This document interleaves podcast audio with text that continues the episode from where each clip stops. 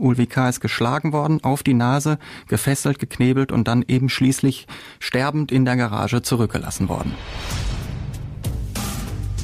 Ohne Bewährung. True Crime von hier. Und damit hi und herzlich willkommen zu Ohne Bewährung, ein Podcast von Radio 91.2 und den Ruhrnachrichten. Ich bin Nora Wager. Und ich bin Alicia Theisen. Und wir berichten in unserem Podcast über wahre Verbrechen hier aus der Umgebung, also meistens aus dem Ruhrgebiet, und die Gerichtsprozesse dahinter. Und heute ist wieder bei uns Martin von Braunschweig. Hallo, ihr zwei. Hi. So, ihr seid ja beide in der tragischen Rolle, in einer Partnerschaft zu sein. Oh. ja, Gott. Seid ihr eigentlich immer ehrlich? Zu unserem, unseren Partnern jetzt? Mhm. Ähm, ich würde behaupten, ja. Also vielleicht bis auf so kleine Schwindeleien. So. Kein kleines Geheimnis? Nee, auf den ersten. Nee, ich glaube nicht. Ja, ich meine, meine Frau wird sich das ja anhören hier, deswegen muss ich ja sagen, ja. Äh, natürlich bin ich immer ehrlich.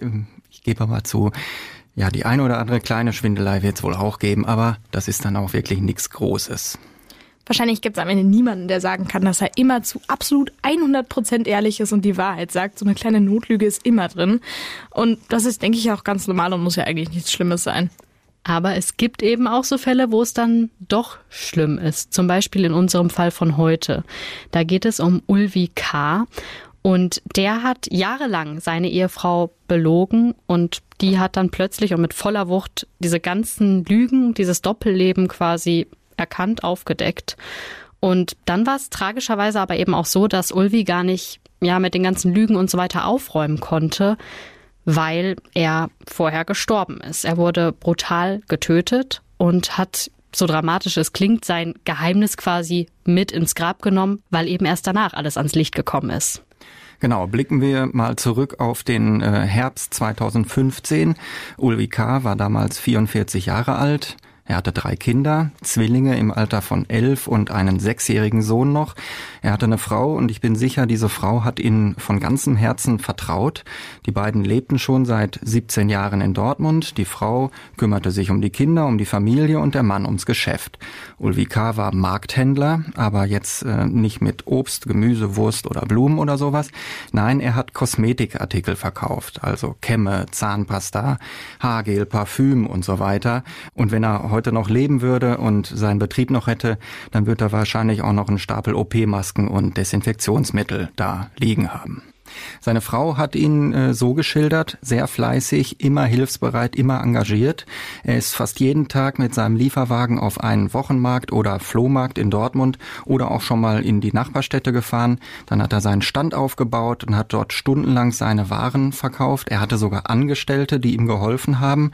Und wenn so ein Tag zu Ende war, ist er wieder zurück nach Dortmund gefahren. Da hatte er in der Nordstadt eine Garage angemietet, die war sozusagen sein Warenlager. Und so ein Arbeitstag, der konnte dann ja schon mal so elf oder zwölf Stunden oder sogar noch länger dauern.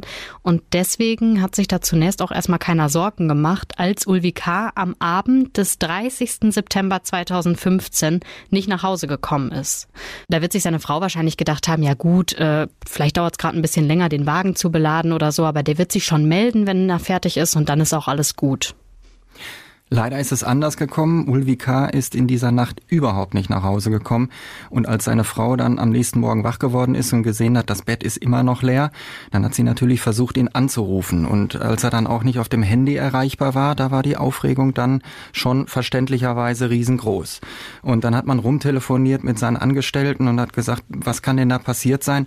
Und eine seiner Angestellten hat dann gesagt, wisst ihr was, ich fahr mal raus zu der Garage. Da muss er ja gestern eigentlich als letztes gewesen sein und vielleicht finde ich da ja irgendwas, was uns weiterhilft.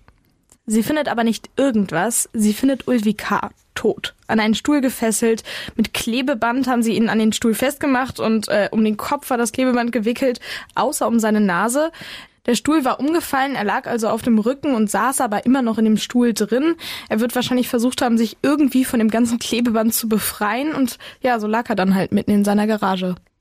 Ja, die Nachricht vom Tod des Familienvaters war natürlich ein Schock. Äh, ein Schock für die Familie, auch für die Angestellten und auch für die Geschäftspartner. Ähm, viele haben sich sofort zu der Garage aufgemacht. Die wollten dahin, die wollten gucken, was ist da passiert. Die durften aber natürlich nicht direkt an den Fundort heran. Denn da waren ja schon ganz viele Mitarbeiterinnen und Mitarbeiter der Polizei mit der Spurensicherung beschäftigt. Alle in weißen Einweg-Overalls mit diesen weißen OP-Hauben, Handschuhen und Überschuhen. Denn man weiß ja heutzutage, kann die kleinste Faserspur oder ein winziges Haar oder nur eine Hautschuppe einen Mordfall aufklären. Ja, irgendwann waren so viele Freunde und Verwandte da an der Garage, dass die Feuerwehr einen Betreuungsbus in die Nähe des Garagenhofs geschickt hat. Und da haben sich ein Pfarrer und weitere Seelsorger und Seelsorgerinnen um die Trauernden gekümmert. Es muss wohl auch ziemlich kalt gewesen sein an diesem Morgen. Und deswegen haben auch viele das Angebot von der Feuerwehr gerne angenommen und sind da in den Bus rein. Die Leiche von Ulvi K. wurde natürlich obduziert. Klar war, dass er gewaltsam getötet worden ist. Ich meine, die Umstände, unter denen er gefunden wurde, lassen ja darauf schließen. Aber die Frage war, wie genau? Das ist natürlich ganz entscheidend. Ja, und diese Frage hier zu beantworten, das war wohl gar nicht so einfach. Der Tote war zwar offensichtlich verprügelt worden, der hatte also Schlagverletzungen im Gesicht, aber das waren, so man das von, äh, von außen sehen konnte, mit Sicherheit keine Verletzungen, die tödliche Folgen hätten haben können.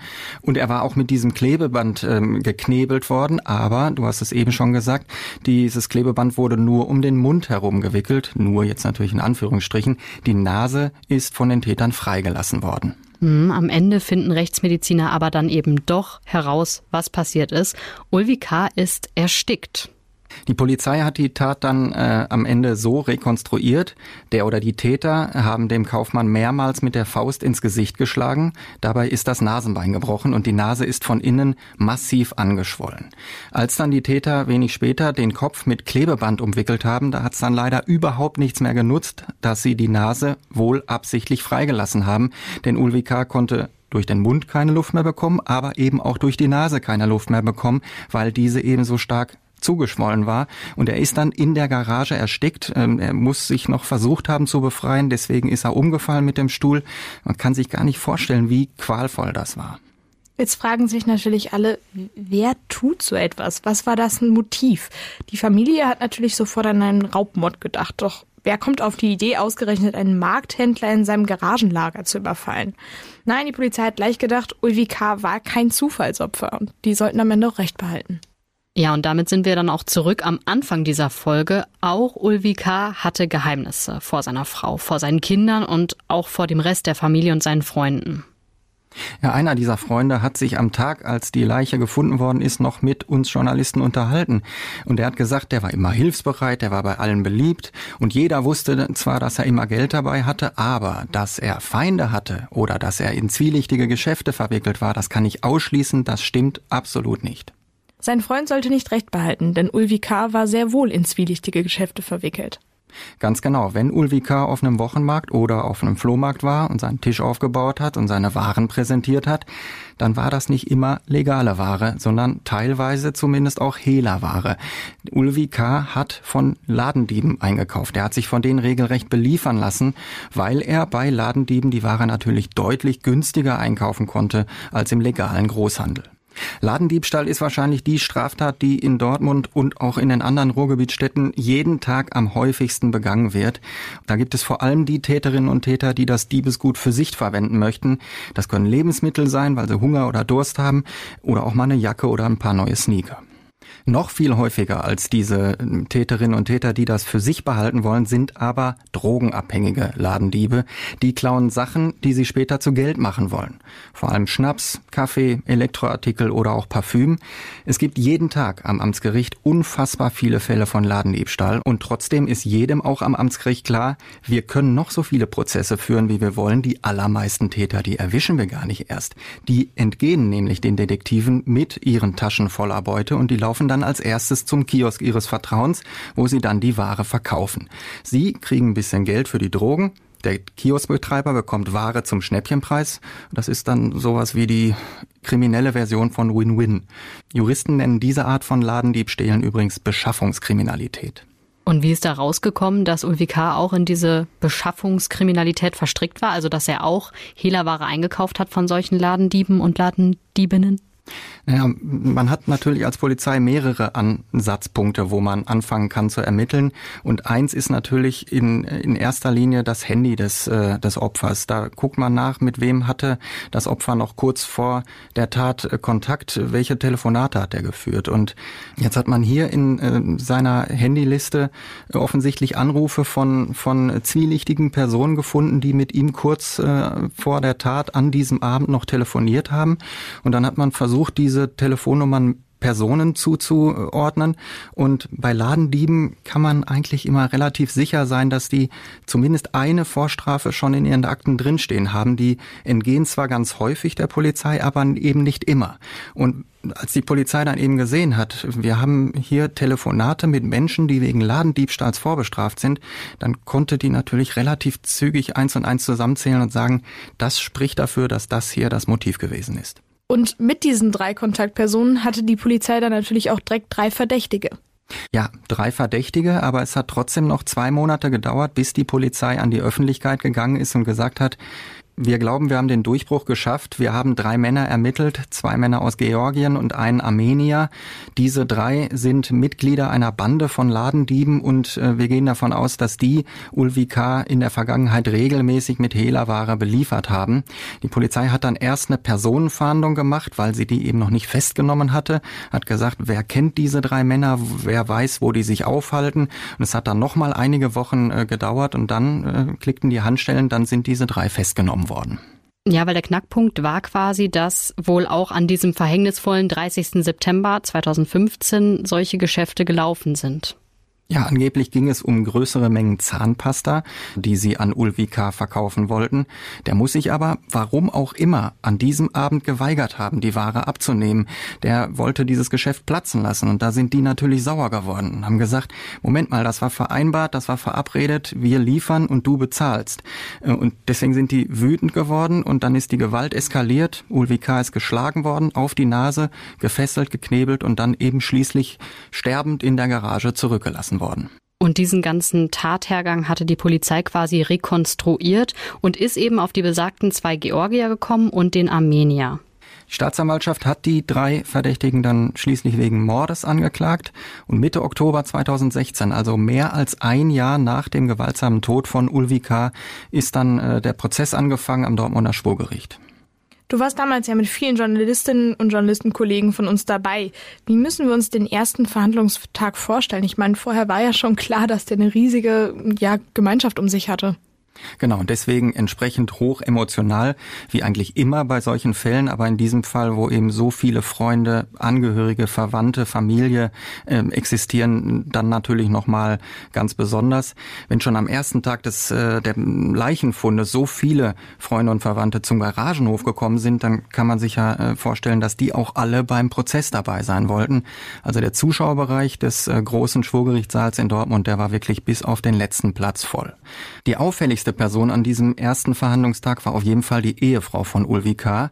Eine Frau mit Sicherheit mit gebrochenem Herzen, eine Frau, wie wir es gehört haben, deren heile Welt plötzlich völlig zusammengebrochen war, die jetzt alleine die drei Kinder, inzwischen zwölf und sieben, großziehen musste, die aber, und das muss man wirklich so sagen, an diesem ersten Tag im Gericht so stolz, so aufrecht geblieben ist, dass ich wirklich allergrößten Respekt vor dieser Frau hatte und den habe ich natürlich auch heute noch.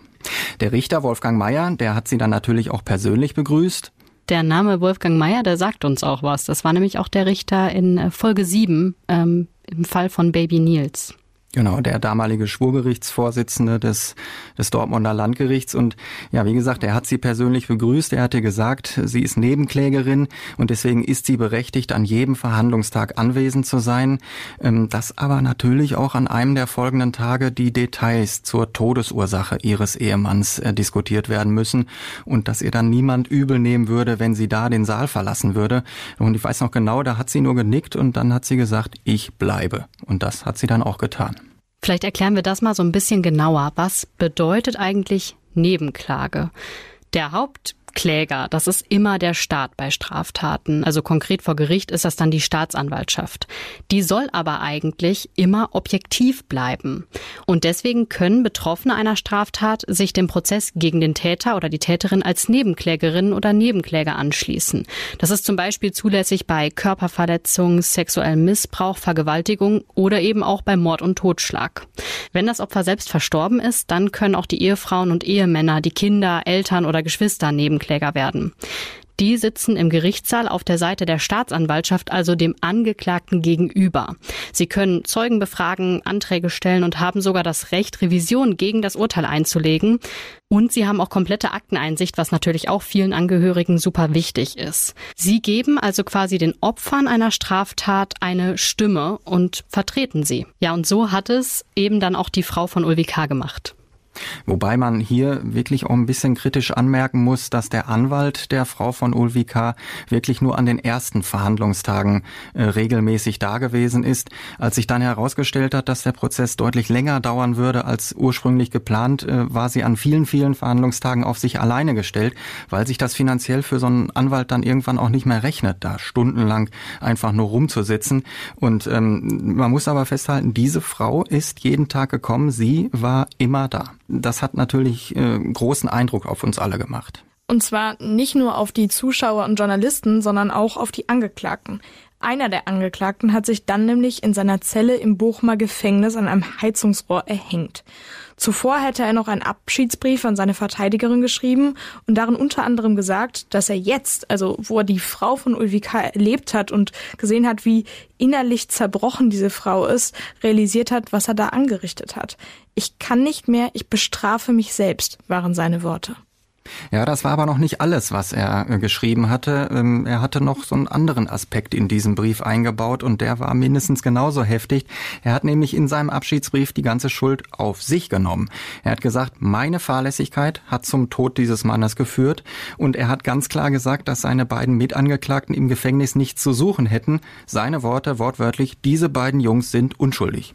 Ja, jetzt mal ganz abgesehen davon, ob das stimmt oder nicht, für die Staatsanwaltschaft war das ja jetzt eine riesen Zwickmühle, weil diese Aussage die beiden anderen Angeklagten natürlich total entlastet hat. Und ich könnte mir vorstellen, dass die Verteidigung der beiden anderen dann gesagt hat, okay, wir wollen jetzt hier direkt die Freilassung beantragen.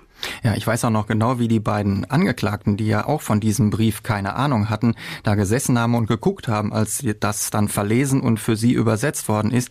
Die waren natürlich auch baff und man sah so ein bisschen was wie Freude in deren Augen. Die hätten das natürlich gerne gesehen und ihre Verteidiger auch, dass die sofort entlassen worden wären. Aber naja, zumindest die Rechtsanwälte waren erfahren genug, um zu wissen, dass das so leicht natürlich dann auch nicht geht. Aber immerhin, du musst als Gericht jedem einzelnen Täter nachweisen, dass er an der Tat beteiligt war. Und da reicht es eben nicht, dass man vielleicht weiß, dass die beiden Männer an dem Abend Kontakt, also telefonischen Kontakt mit Ulvika hatten und dass sie vielleicht auch in der Nähe des Tatorts waren. Nein, der Nachweis, der Nachweis, dass sie an der Tat beteiligt war, der muss ganz konkret sein. Der Prozess hat sich dann nach dem Brief ziemlich hingezogen. Die beiden Angeklagten haben natürlich überhaupt nichts mehr zu den Vorwürfen gesagt. Und so mussten die Richter die Wahrheit Stück für Stück mit den verschiedensten Indizien zusammenpuzzeln. Ganz wichtig äh, waren dabei, das stellte sich dann im weiteren Verlauf des Prozesses heraus, zwei weitere Männer, ebenfalls aus Georgien. Und von denen hatte die Polizei nämlich rausgekriegt, dass sie an diesem Abend, als Ulvi K. zu Tode kam, Kontakt mit den drei Angeklagten hatten. Und da ist es natürlich wichtig, äh, die zu befragen. Was haben die euch erzählt? War das vielleicht vor der Tat? War das nach der Tat? Haben die gesagt, wir wollen da zu dritt hin? Oder haben die sogar erzählt, wir waren da eben? Das waren also höchst wichtige Zeugen, also elementar wichtige Zeugen. Aber zum Zeitpunkt der Verhandlung, wir erinnern uns ein Jahr später, waren die schon wieder nicht mehr in Deutschland, sondern wieder zurück in Georgien. Und das bedeutet ganz, ganz viel Papierkram und vor allem Geduld. Weil wenn ein deutsches Gericht einen nicht-deutschen Zeugen im Ausland laden möchte, dann geht das nur über ein förmliches Gesuch an die georgische Regierung. Da müssen dann natürlich ganz viele Regeln beachtet werden. Vor allem muss das Anliegen nicht nur genau formuliert, sondern auch noch übersetzt werden. Und es hat dann natürlich Wochen gedauert, bis die erste Antwort aus Tiflis eingetroffen ist. Und die lautete, sinngemäß zumindest, ja, ihr müsst uns bitte noch mal genauer erklären, was ihr überhaupt von uns wollt. Martin, weißt du noch, was da im Gericht los war, als diese Antwort auf diese wochenlangen bürokratischen Prozesse und auf dieses förmliche Gesuch gekommen ist? Ja, natürlich ähm, nicht sonderlich glücklich alle Beteiligten, weil damit klar war, wir haben jetzt hier Wochen und fast Monate abgewartet, um endlich ähm, hier mal voranzukommen, weil die warteten ja wirklich alle nur noch auf diese beiden Zeugen. Und ähm, damit war klar, wir müssen jetzt wieder von vorne anfangen. Brauchen wir noch mal genauer? Heißt ja nichts anderes als stellt den gleichen Antrag nochmal, macht das Gleiche, äh, aber nochmal vielleicht eine Spur höflicher und förmlicher, denkt vor allen Dingen an die richtige Anrede, wie ihr mit uns sprecht und so weiter und so fort. Es bedeutete auf jeden Fall nochmal Stillstand. Was heißt denn dann eigentlich warten bei so einem Gerichtsprozess? Heißt das dann, die treffen sich und gucken alle die Wand an oder ähm, werden einfach keine Verhandlungstage angesetzt? Die treffen sich und gucken die Wand an, wenn man so will. ähm, es ist im Strafprozess so, dass es bestimmte Fristen gibt, innerhalb derer ein, äh, ein Prozess fortgesetzt werden muss. Das sind in der Regel zehn Tage. Alle zehn Tage muss ein Verhandlungstag stattfinden. Es sei denn, es hat schon eine ganze Reihe von Verhandlungstagen gegeben, dann darf man auch mal länger unterbrechen, zum Beispiel für Urlaub oder so weiter. Aber in diesem Fall war es halt so, es wurden tatsächlich Termine anberaumt und die nennen wir als Journalisten immer Schiebetermine. Also das heißt, wir wissen genau, da passiert inhaltlich gar nichts. Die Richter müssen aber irgendetwas machen. Also die können sich nicht nur treffen, guten Tag und auf Wiedersehen sagen, sondern die müssen fürs Protokoll irgendeine Aktion machen. Da wird dann zum Beispiel das, die Vorstrafenakte eines der Angeklagten verlesen. Natürlich bloß nicht von beiden, weil die zweite, die bräuchte man ja vielleicht noch in zehn Tagen bei dem nächsten Schiebetermin. Das heißt, es wird tatsächlich weiter verhandelt, aber inhaltlich Stillstand, gar nichts. Oha, aber zum Glück ging es ja dann doch irgendwann wieder weiter. Genau, es ging dann irgendwann äh, tatsächlich auch mal inhaltlich weiter und inzwischen war auch klar, dass diese beiden Zeugen durchaus bereit waren, für ihre Aussage aus Georgien einzureisen auf Staatskosten natürlich. Zum Glück gab es damals noch ziemlich gute Flugverbindungen von Kutaisi in Georgien nach Dortmund. Ähm, es gab auch mal Überlegungen zwischendrin, ob die Richter nicht und die Verteidiger und Staatsanwaltschaft mit Allermann nach Georgien fliegen und die Vernehmung da stattfinden lassen. Aber das hat man sich dann wahrscheinlich gedacht, das ist noch teurer als zwei Zeugen einfach kommen zu lassen. Ja, man hat gewartet, man hat gewartet. Irgendwann sind diese Zeugen dann tatsächlich gekommen. Ihre Aussagen haben sie gemacht. Das war dann das letzte Puzzlestück, um den beiden Angeklagten nachzuweisen, ja, auch die waren in der Garage. Und mit den Aussagen konnte es dann auch endlich ins Urteil gehen. Im Juni 2018, also fast drei Jahre nach dem Tod von Ulvika, wurde schließlich das Urteil gesprochen. Von einem Mord war da allerdings dann nicht mehr die Rede. Denn die Richter haben gesagt, wir können hier keinen Mord mehr annehmen. Die Täter haben das Opfer ja nicht lebensgefährlich verletzt. Sie hatten Ulvika zwar auf die Nase geschlagen, aber das ist ja äh, nichts, wo man davon ausgehen muss, dass das tödliche Verletzungen nach sich ziehen kann. Ja, sie hatten Ulvika geknebelt, aber sie hatten die Nase absichtlich freigelassen und dass die von innen zuschwellen würde und dass er deswegen ersticken würde, das mussten diese Täter nicht erkennen, damit mussten sie nicht rechnen. Verurteilt wurden die beiden Männer dann wegen Raubes mit Todesfolge. Der eine zu zwölf Jahren und drei Monaten Haft, der andere zu zwölf Jahren und neun Monaten Haft. Jetzt kann man sich natürlich fragen, warum kriegt der eine sechs Monate mehr als der andere? Das war ganz einfach deshalb, weil er schon eine Vorstrafe in den Akten stehen hatte oder eine Vorstrafe mehr als der andere. Wie kam das Urteil denn an? Die beiden hatten ja eigentlich, nachdem ihr ähm, Kumpane ihnen die Schuld abgenommen hatte in seinem Abschiedsbrief, ja eigentlich gehofft, dass sie ganz glücklich aus der Sache rauskommen würden. Ja, dieses Urteil hat niemanden so richtig zufriedengestellt. Die Angeklagten sind natürlich steil gegangen, weil die gesagt haben, äh, wir gehören freigesprochen. Äh, wir haben doch ein Geständnis von einem, der gesagt hat, äh, ich habe das alleine gemacht. Aber natürlich auch die Angehörigen, die Freunde, Verwandten von Ulvika, seine Frau, ähm, die hat ja auch reagiert auf dieses Urteil und auch nicht besonders positiv, weil die haben natürlich alle bis zum Schluss darauf gehofft, dass hier eine Verurteilung wegen Mordes stehen würde, zu lebenslanger Freiheitsstrafe Strafe, am besten noch mit Feststellung der besonderen Schuldschwere, denn dann hätten diese Täter deutlich später erst mit ihrer Entlassung rechnen dürfen. Aber was Nora gerade gesagt hat, ist ja ein guter Punkt, dass nämlich der eine Mittäter die ganze Schuld auf sich genommen hat. Wie sind denn die Richter daran dann vorbeigekommen, dass sie dann am Ende doch die beiden anderen auch verurteilen konnten? Gute Frage, ganz, ganz wichtige Frage. Ich habe ja eben gesagt, dieser Tatnachweis, der muss ganz konkret sein. Und die Richter haben sich hier nochmal das Ergebnis der Obduktion ganz genau ins Gedächtnis gerufen und dieses Ergebnis mit der Spurenlage vor Ort abgeglichen. Und es war so, dass an beiden Unterarmen von Ulvi K. so kleinere blaue Flecken gefunden worden waren. Jetzt wirklich nichts Gravierendes, aber der Rechtsmediziner hat gesagt, das sind so typische Griffspuren, wie wenn man einen Mann mit Gewalt in den Stuhl drückt und ihn festhält. Und da haben die Richter eben gesagt, spätestens jetzt sind wir an dem Punkt, wo das nicht mehr einer alleine machen kann. Denn man kann nicht mit beiden Händen auf die Unterarme des Opfers äh, drücken und den in den Stuhl pressen und ihn dann gleichzeitig auch noch äh, das Klebeband um den Kopf wickeln, um den Mund wickeln. Daran müssen mindestens zwei und in diesem Fall sogar drei Menschen beteiligt gewesen sein. Und deswegen konnten sie die beiden äh, Angeklagten am Ende auch als Mittäter verurteilen. Die beiden sind also als Mittäter verurteilt worden. Weißt du, was sie heute machen? Ich habe in der Vorbereitung dieser Folge wirklich noch vor ein paar Stunden erst nochmal mit dem Staatsanwalt gesprochen, der diesen Fall damals von Anfang an bearbeitet hat. Und der hat mir gesagt, die beiden sitzen aktuell noch in einem deutschen Gefängnis. Er wollte mir nicht sagen, wo, ist aber auch letztendlich völlig egal. Einer will aber unbedingt jetzt schon nach Hause, nach Georgien zurück. Und er hat vor ein paar Wochen über seinen Verteidiger einen Antrag auf Abschiebung nach Georgien gestellt.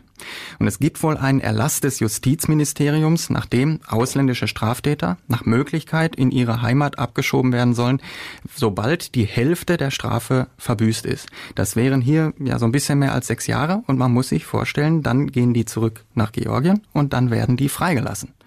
Das wäre im Fall dieser beiden Georgier tatsächlich schon Anfang und Mitte nächsten Jahres der Fall.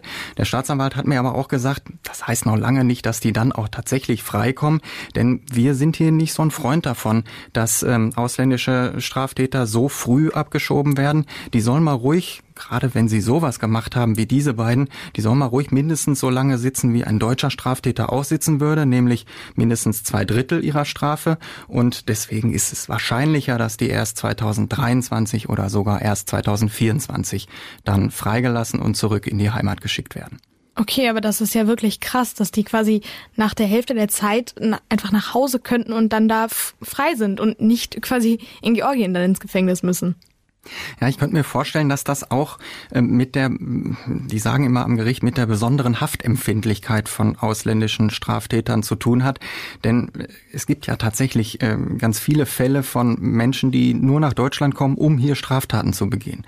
Und wenn die dann festgenommen werden, ins Gefängnis kommen und zu einer langen Strafe verurteilt werden, dann haben die das im Gefängnis logischerweise auch schwerer als ein Deutscher, wenn die noch nicht mal die Sprache kennen, ähm, wenn die sich nicht unterhalten können. Die werden auch nicht die besonders guten Jobs im Knast bekommen. Und dann sagt man möglicherweise, dass diese besondere Haftempfindlichkeit dann eben in Anführungsstrichen, in ganz dicken Anführungsstrichen belohnt wird, dadurch, dass man dann eben schon nach Halbstrafe und nicht erst nach zwei Dritteln ähm, nach Hause muss und dann aber freigelassen wird. Wenn ich jetzt auf den Fall zurückschaue, dann ist mir vor allem diese Frau von Ulvi K. im Gedächtnis geblieben, weil die ja so stark aufgetreten ist vor Gericht. Hat die irgendwas gesagt, wie das für sie war, als sie wirklich dieses Doppelleben von ihrem Mann dann entdeckt hat? Ja, die ist ja natürlich als Zeugin vernommen worden in dem äh, Prozess, an einem der ersten Verhandlungstage auch. Ja, und das war für sie absolut ein Schlag äh, vor den Kopf. Sie hat das nicht erst im Gericht erfahren. Klar, sie hatte ja vorher schon Akteneinsicht und die Polizei hatte sie ja auch immer während dieser Fahndung und während der Ermittlungen auf dem Laufenden gehalten. Und ja, sie sagt, für mich ist eine Welt zusammengebrochen. Ich habe ihm wirklich vertraut. Ich habe wirklich geglaubt, dass der legale Geschäfte macht. Aber ich muss jetzt einsehen, das war offensichtlich jahrelang schon nicht so. Am Ende ist dieser Fall vor allem total tragisch. Zum einen wegen der Frau, die nichts von dem zweiten Leben ihres Manns quasi wusste und auch am Ende ja nicht mehr mit ihm drüber reden konnte. Aber zum anderen auch, weil es einfach eine Verkettung von wirklich tragischen Umständen war. Dass die Nase zugeschwollen ist, dass sie ihn da festgetaped haben und er dadurch keine Luft mehr bekommen hat, dass der andere sich ja nur deswegen erhängt hat. Das hätte irgendwie alles gar nicht sein müssen. Dass das so nicht hätte sein müssen, ist natürlich ganz, ganz oft bei Kriminalfällen so. Aber für mich ist auch irgendwie dieser Fall, ja, wie du schon gesagt hast, besonders tragisch, weil, also ich persönlich glaube nicht, dass sie Ulvi K. umbringen wollten. Das hat ja auch der Richter dann gesagt. Sie haben die Nase freigelassen, die wollten ihm vermutlich einfach wirklich mal richtig Angst machen und natürlich sind die auch nicht zimperlich umgegangen, keine Frage. Die haben den brutal geschlagen, die haben ihn festgetaped, die haben ihn ähm, da alleine gelassen und sich selbst überlassen. Das war alles natürlich brutal und schlimm schon an sich, aber ich glaube nicht, dass sie ihn töten wollten. Und somit war der Fall dann auch nicht nur für Ulvika selbst und natürlich auch seine Familie, seine Angehörigen und Freunde tragisch, sondern eben auch für die Angeklagten. Ja, hier muss man auch sagen, das sind keine Schwerverbrecher gewesen bis zu diesem Tag. Das sind Ladendiebe gewesen. Das sind keine Gangster, die mit Knarren durch die Gegend gelaufen sind und äh, wirklich hochgefährlich waren. Nein, das waren eigentlich Kleinkriminelle. Und ich bin auch fest davon überzeugt, so wie ich die Angeklagten auch erlebt habe in dieser langen Zeit vor Gericht, die wollten da nicht hin, um den umzuringen. Da gebe ich dir völlig recht. Da sind wir, glaube ich, alle einer Meinung. Das ist aus dem Ruder gelaufen, ist dumm gelaufen. Ja, vielen Dank, Martin, dass du uns diesen doch ziemlich tragischen Fall mitgebracht hast. Und damit sind wir am Ende von dieser Folge von Ohne Bewährung angekommen. Bis zum nächsten Mal. Bis zum nächsten Mal. Ciao.